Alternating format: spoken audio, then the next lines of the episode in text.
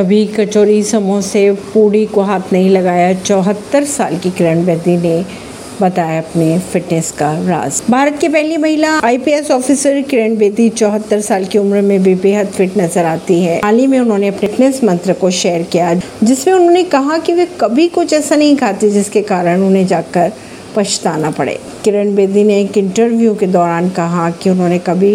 समोसा नहीं खाया कभी पूरी कचौड़ी पकौड़े नहीं खाए वे फालतू की चीज़ों को खाने से बचती है उन्होंने ये भी कहा अनबूझ कर कभी भी तली भुनी चीज़ें नहीं खाती है अगर उनका मन गोलगप्पे खाने के लिए करता भी है तो वे कांजी पी लेती है लेकिन गोलगप्पे नहीं खाती किरण बेदी एक्सरसाइज करना कभी नहीं भूलती उन्हें चलना पसंद है वे शाम को वॉक करना नहीं भूलती किरण बेदी के अनुसार फिटनेस को टाइम देना उनके रूटीन में शामिल है खबरों को जानने के लिए जुड़े रहिए जिद्दा से रिश्ता पॉडकास्ट से परवीन नई दिल्ली